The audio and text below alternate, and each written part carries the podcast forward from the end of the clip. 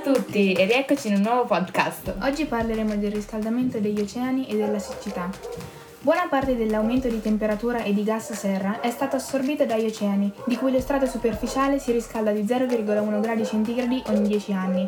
Il riscaldamento degli oceani implica cambiamenti importanti, come lo scioglimento dei ghiacci e di conseguenza l'aumento del livello del mare. I ghiacciai di tutto il mondo sono stati in ritirata per almeno 50 anni e il tasso di fusione sta aumentando.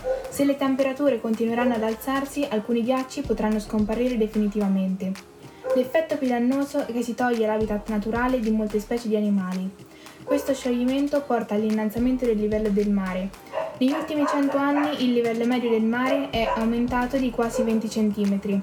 L'effetto è che alcune terre potrebbero sommergere e si danneggerebbe l'ecosistema costale.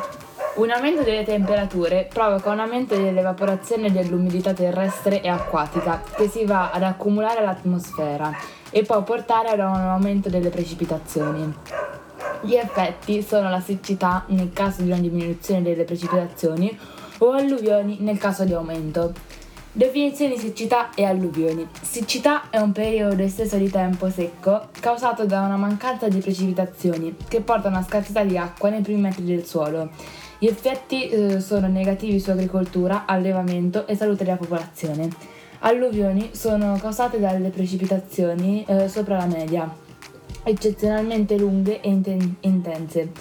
Gli effetti sono che provocano danni a infrastrutture, coltivazioni e frane.